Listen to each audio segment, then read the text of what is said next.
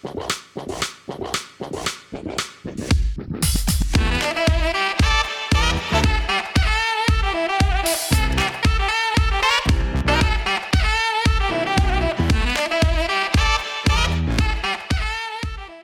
priatelia a priateľky. Vítajte pri ďalšom dieli Teplej vlny. Ide o podcast, v ktorom sa rozprávame so zaujímavými osobnostiami a ľuďmi z queer community o ich životoch, o inšpiratívnych veciach, ktorým sa venujú, ale aj o ich odvahe prekonávať predsudky okolia. Moje meno je Andrej Kuruc a budem vás sprevádzať týmto dielom. Náš podcast nájdete na viacerých online audio platformách a na našom YouTube kanáli Divadla No Mantinels. Dnes by som medzi nami rád privítal Tony Náprstek. Ahoj, vítam ťa u nás. Tony Náprstek je nebinárna osoba, ktorá študuje japonológiu, venuje sa tlmočníctvu, ale prispieva napríklad aj do nášho magazínu KISS, predovšetkým k témam, ktoré sa týkajú transrodových ľudí a takisto sa venuje ďalším zaujímavým veciam, ako napríklad háčkovaniu, že? Mm-hmm. Takže ešte raz ahoj, uh, Tony. Mm, Čo pre teba znamená, uh, že si nebinárna osoba, nebinárny človek, teda človek, ktorý je uh, na spektre mimo toho mužského a ženského? Ono, môžeš byť niekde medzi, nemusíš byť len mimo toho spektra. A strašne veľa ľudí si predstavuje uh, pohlavie ako binaritu XY a XX a ono to tak vôbec nemusí byť.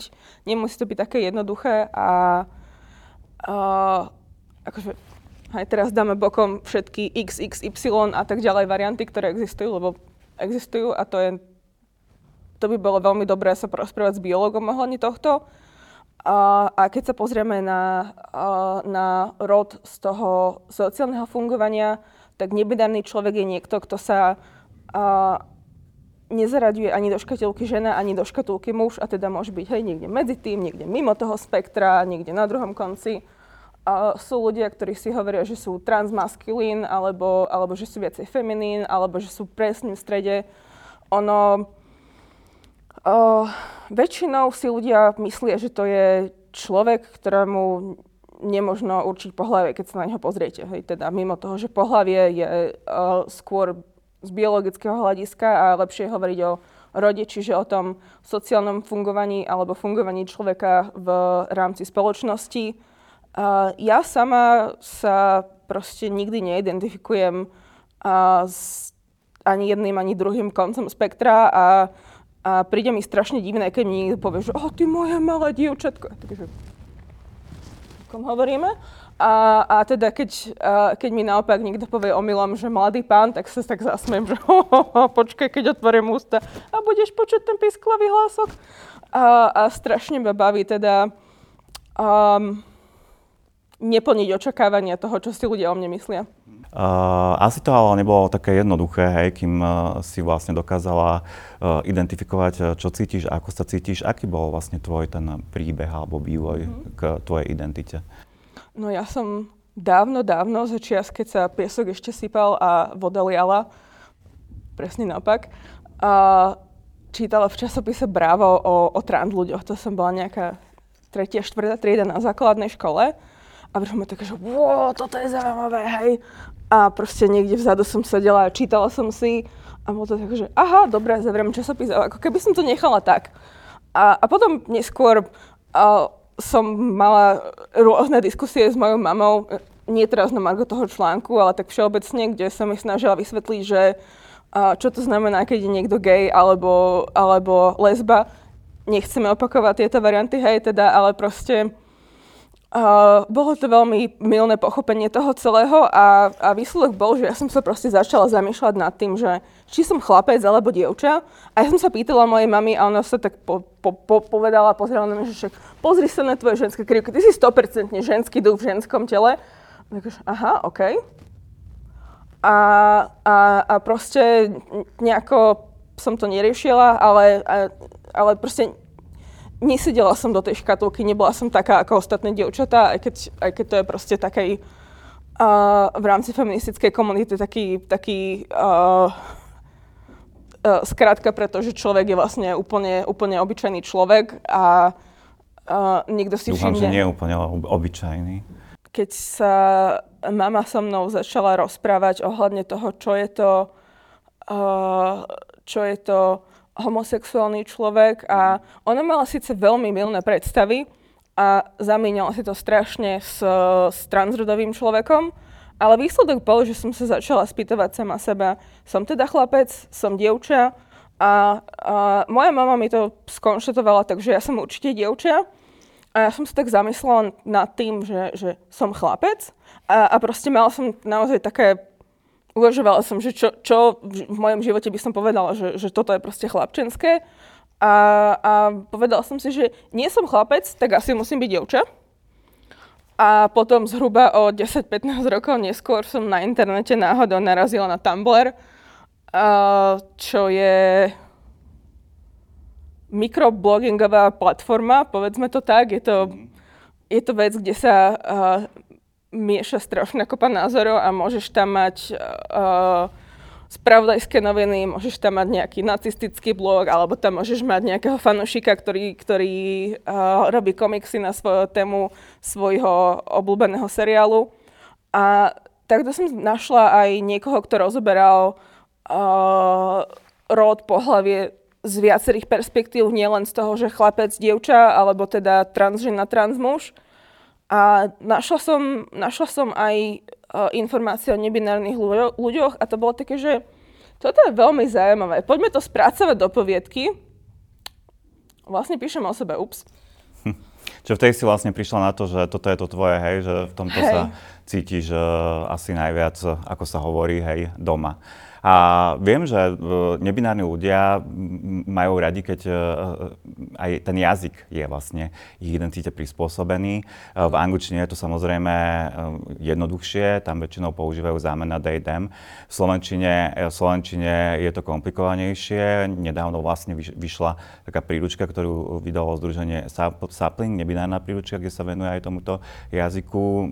Môže byť teda to, tie zámena používané ono, ale predpokladám, že ako sama zrejme to máš e, tiež nejak inak, že je to veľmi, veľmi individuálna záležitosť, kto má aké oslovovanie rada, aké zámeno používa. Tak, ono, e, ja mám viacero kamarátov, kamarátiek, ktoré sú e, nebinárni ľudia a pohybujú sa v genderovanom jazyku, či už je to Rakúsko alebo Slovensko a, a to je jazyk, kde proste pomaly nevieš uh, konštruovať vetu bez toho, aby si povedala, akého rodu je tento stôl. A aj keď teda niektoré iné jazyky si nevedia predstaviť, že, že ten stôl nemá genitálie, prečo by mal byť teraz mužského, ženského, stredného rodu. A preferujem they, them v angličtine. A v nemčine a v slovenčine akože sú nejaké tie tendencie a máme teoretický gramatikálny stredný rod, ale uh, veľa ľudí uh, má pocit, že to je uh, objektifizácia a že proste uh, z toho človeka uh, robíme, robíme nejakú vec. Mm, že tým, že je toto ono, ten stredný rod v úvodzovkách, hej, že, že ako keby sme hovorili o veci. Áno, čo mne to príde vždycky uh, tak trošku na škodu, lebo dieťa je tiež stredného rodu, keď, kým nevieme, či to je chlapec alebo dievča. A, a zase tam je to druhé riziko infantilizácie, že, že proste z toho dospelého človeka, ktoré sa identifikuje ako nebinárna osoba, a spravíš teraz nejaké malé detsko, ktoré nevie, čo chce. V Slovenčine preferujem takisto ono, uh, ale nepoužívam to ani na seba v praxi, uh, pretože by to znamenalo vysvetľovať každému, s kým sa stretnem, že vlastne mi nemá hovoriť tým alebo oným rodom a príde mi jednoduchšie nesnažiť sa prehovárať tých ľudí a tým pádom sa vyhnúť uh, smutnému uvedomeniu si, koľko ľudí by nebolo ochotných použiť ten konkrétny správny jazyk. Ale predsa, keď e, niekto rozmýšľa nad tým, že, že ako napríklad teba oslovať, že čo by si mu poradil, ako sa má na to opýtať, alebo ako, ako tak citlivo zistiť, že aké oslovenie je pre toho druhého človeka, ktorý sa identifikuje ako nebinárny, prípadne ako transrodový. A, a je niečo, že také citlivé, ako, alebo, alebo to skôr nechať tak? Uh, úprimne väčšina ľudí bude rada, keď sa ich spýtaš, bodka. Lebo, lebo štandardne si myslia, že vedia odhadnúť uh, zámena. Uh, u ľudí, ktorí vedia podobne po anglicky ako ja, čo teda je väčšina mojich kamarátov, uh, tak keď stretnem niekoho zo strednej školy a, a teraz spomínam, že som si menila meno a že teda uh, moje nové meno je Antony, tak sa takže počkať, pronouns. A to bolo proste úplne najkračšie, najjednoduchšie a že dej, ďakujem za opýtanie. Um, alebo keď chceš uh, byť podobne nenásilný, aj to človek, ktorého spoznávaš prvýkrát, môžeš povedať tvoje meno, tvoje zámena a dúfať, že povedia naspäť svoje meno a svoje mena.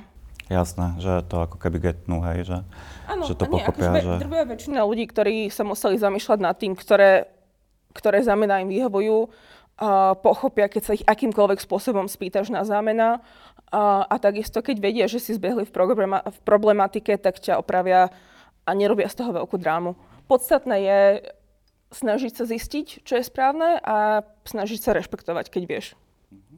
Ty aj prispievaš do nášho magazínu KISS uh, rôznymi teda článkami a esejami. Akým témam sa tam uh, venuješ? Uh, témam, ktoré sú môjmu srdcu blízke. A to sú trans ľudia, tým je troška spojená aj moda, že proste akým spôsobom môžem dať najevo, že nesedím do tej klasickej škatulky. Uh, príležitostne, ak sa dá, tak uh, občas spomeniem aj, aj niečo z mojej vysokej školy, čiže nejaké paralely s Japonskom. Uh, čo možno príde troška divné, ale Japonci nemali gramatikálny iný rod než jeden pre tretiu osobu až do, do zhruba konca druhej svetovej vojny. Čiže tam je strašne veľký prekryv medzi trans a Japonskom. Potom ešte príležitosne zabrdám do nejakých lekárskych tém, nejakých... v súvislosti s transrodovými ľuďmi? Či? Uh, nie len. Mm-hmm. Nie len.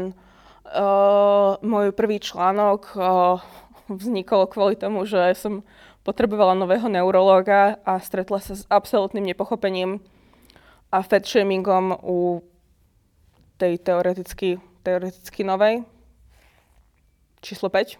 Ja, ja si už medzičasom mm. počítam lekárov, lebo je to jednoduchšie, než pamätať si mena. No a, a táto pani mi vysvetlila, že ma moje chronické bolesti prejdú, keď schudnem. Mm-hmm.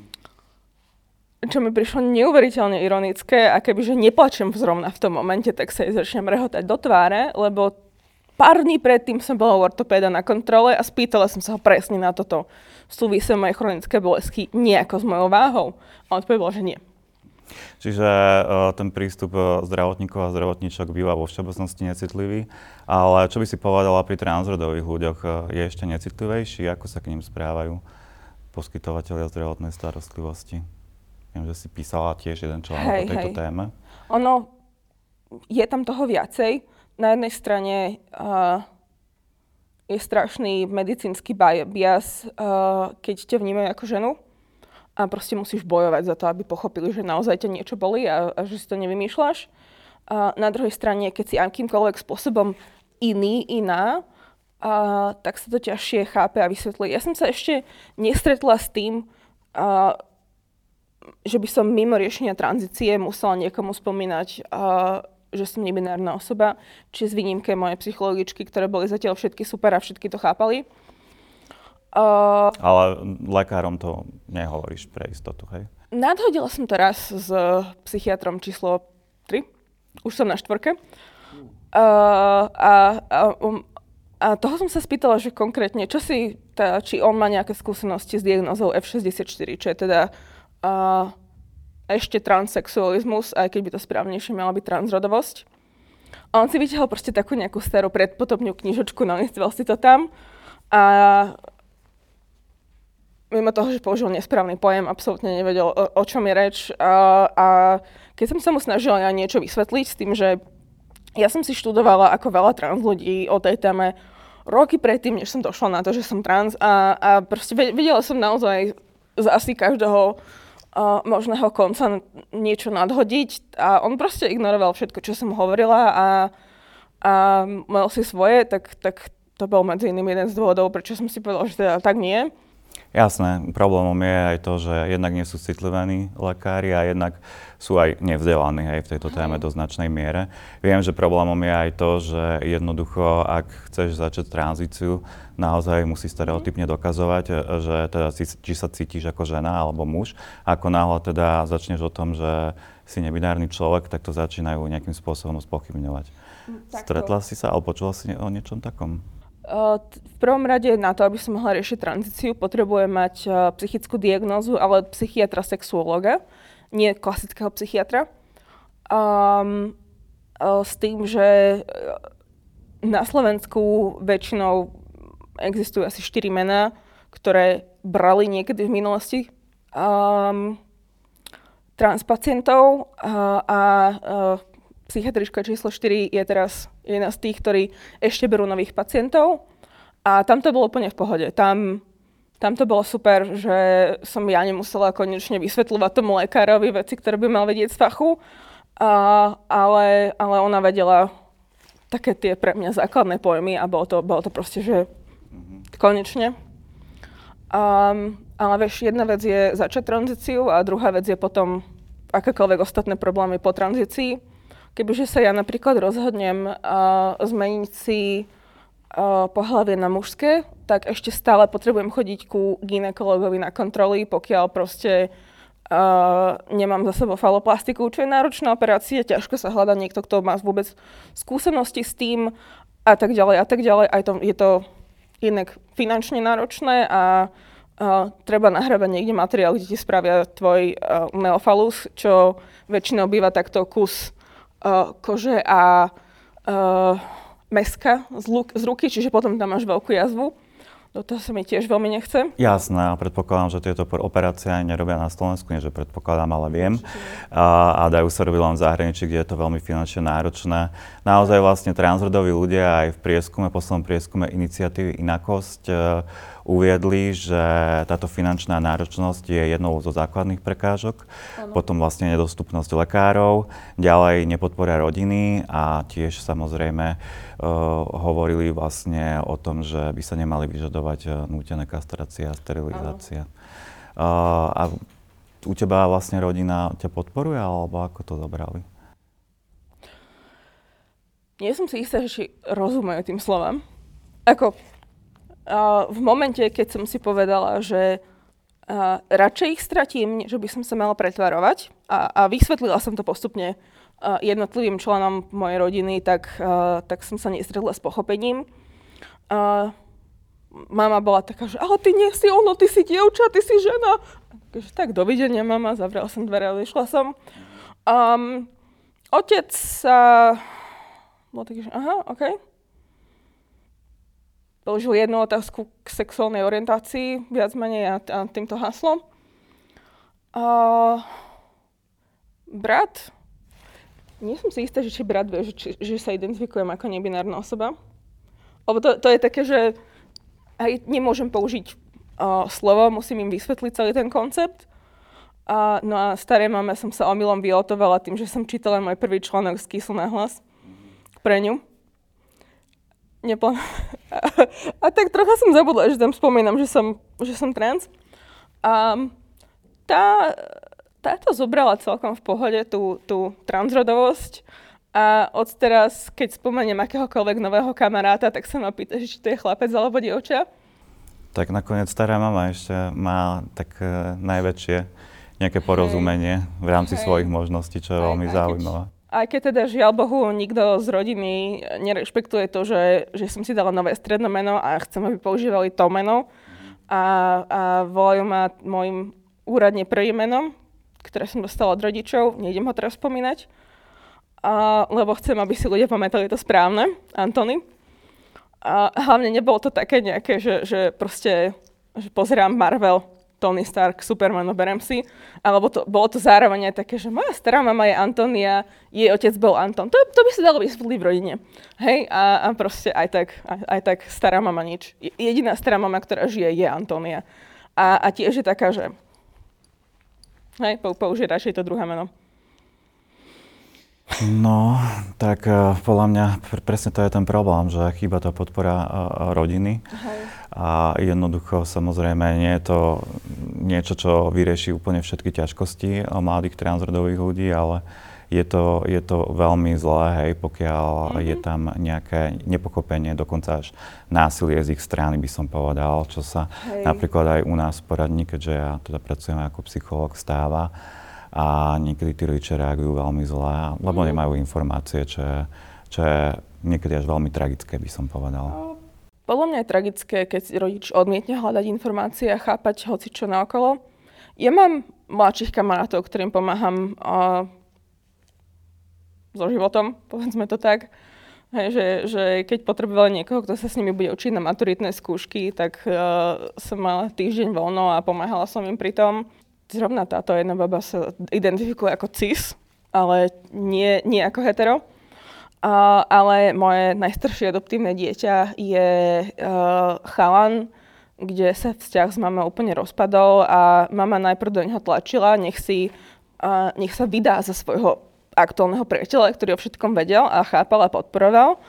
Uh, len tam je ten háčik, že uh, tým pádom uh, by, nemohla prejsť, by nemohol prejsť tranzíciou, uh, lebo máme strašný problém, čo sa týka manželstva a transrodových ľudí a proste, kebyže náhodou niekto v manželstve prejde tranzíciou, tak potom je z toho partnerstvo rovnakého pohľavia a hrôza des.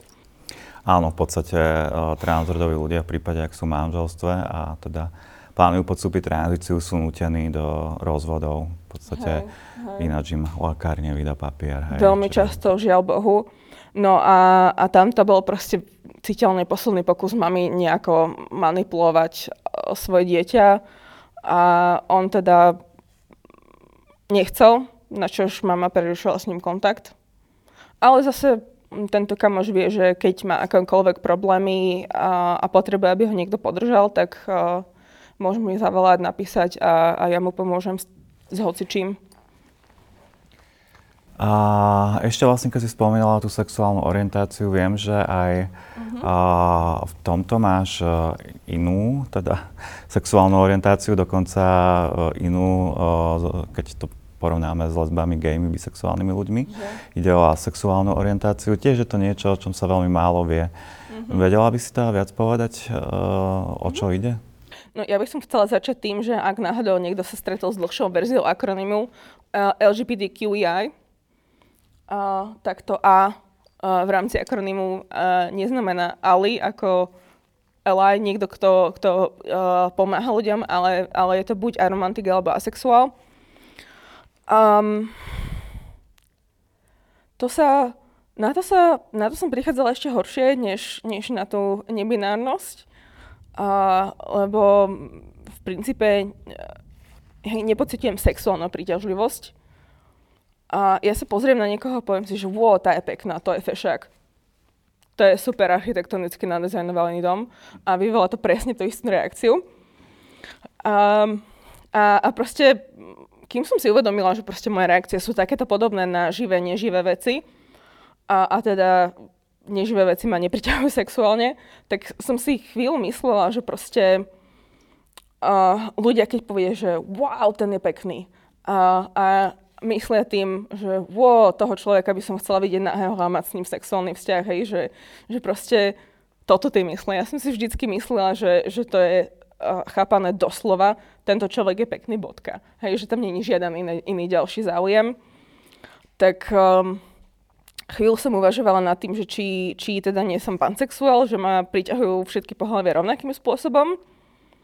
A, a väčšina ľudí, nechávam v tom, že teda som by, hej, že ma priťahujú aj ženy, aj muži rovnakým spôsobom, čo akože áno, priťahujú, ale rovnaký spôsob sa v tomto prípade rovná nule.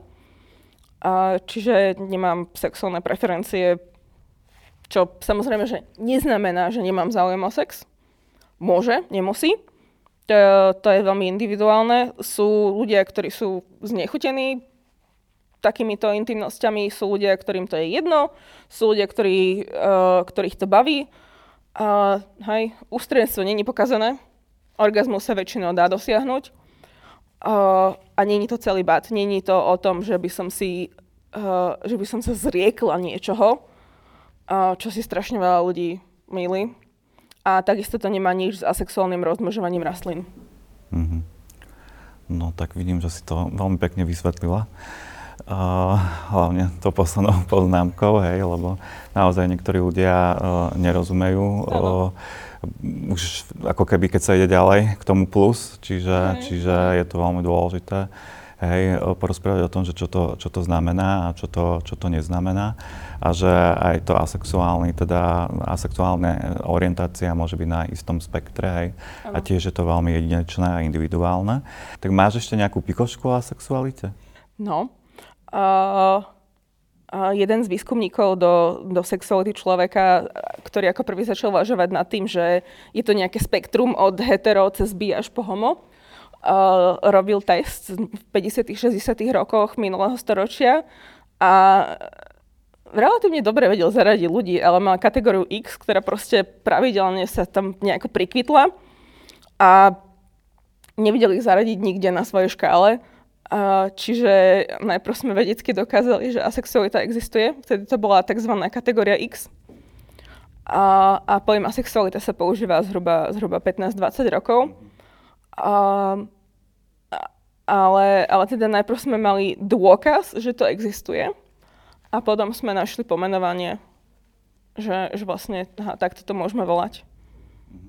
A v podstate a, a, asexuálne orientovaní ľudia uh, zvyknú dávať aj najavo svoju orientáciu tzv. ace rings.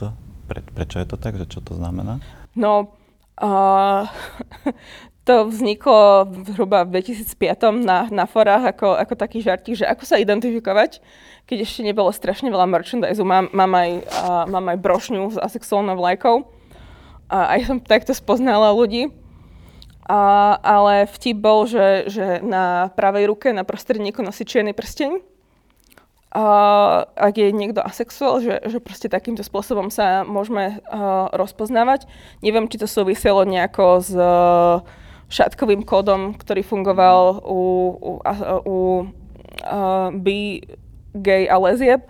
Uh, ale proste tento nápad vznikol a dohodlo sa, že proste má to byť čierny prsteň na pravej ruke, na pravom na prostredníku. A, a potom z toho bol odvedený aj aromantizmus, čo je biely prsteň na prostredníku na ľavej ruke. To sú ľudia, ktorí nepocitujú ani romantickú príťažlivosť. Čiže uh, môžem mať niekoho rada, ale není to, není to tá romantická láska, je to platonická láska. Čiže žiadne e, rúže na posteli a šampanské volanie nehrozí. To by som si mala zapísať a navrhnúť to partnerovi. Uh, nie, nie. Ve- väčšinou, väčšinou u nás večera, tak uh, večer, romantický večer vyzerá tak, že si dáme tabla do postele, a pozeráme nejaký film a pritulí sa k nám mačka a teda v trojici sa močk- mojkame s mačkou na posteli. No tak super. Že? Tak to vyzerá ako dokonalý aromantický večer. Áno. A ty sa ešte venuješ háčkovaniu, aj sem si nám prinesla nejaké tvoje mhm. kúsky. A... To som tak uh, našla duhovú vlnu a povedala si, že to, to musím vyskúšať s tým robiť nejaké hovadiny. Že duhové čapičky, hej? Duhové čapičky. Snažím sa nakecať partnera, aby keď pôjdeme na Pride, partner je tiež nebinárny romantik a sexuál. Tak to je super, že ste to takto že, našli. Že, no tak no, sa ho snažím nakecať, aby sme ešte proste, že jeden, druhý v čapičkách a, a toto je taká malá čapička pre, pre našu mačku, ktorú... Takže aj mačka bude mať čapičku. Super. Máme fotky, kde má, kde má na hlave. Vydrží to asi minútu a pol, potom si ju dá dole a začne to žrať ale je to strašné Super, Tony. Tony, veľmi pekne ti ďakujem, že si k nám prišla, kde, že si porozprávala o, o vlastne e, takých témach, o ktorých sa naozaj podľa mňa veľmi málo hovorí a veľmi málo vie v bežnej spoločnosti. A verím, že trošku im rozšírime e, obzory aj vlastne v klasickej LGBT komunite, mm-hmm. lebo myslím si, že tiež sa tam o tom veľa nevie. Veľmi pekne ti ďakujem za tvoju návštevu. Milá rada, ak by ste niekedy chceli uh, fokusovať si viacej na jedno alebo na druhé, tak môžeme. Veľmi radi, hej, rozoberieme ešte v budúcnosti tieto témy. A sexuálne máme a um, chcela by som ťa nechať s takým vtipom na konci. Uh, sex, nie ďakujem, radšej koláč. Super, tak díky moc. Uh, ďakujem, milí priatelia a priateľky, že ste nás sledovali. Moje meno je Andrej Kuruc, toto je podcast Teplá vlna a teším sa na vás opäť na budúce, buď ja alebo môj kolega Marek Hudec. Pekný deň.